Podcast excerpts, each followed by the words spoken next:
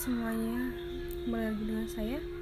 Udah Solia Kali ini saya akan membahas eh, Cerita-cerita tentang horor. Horor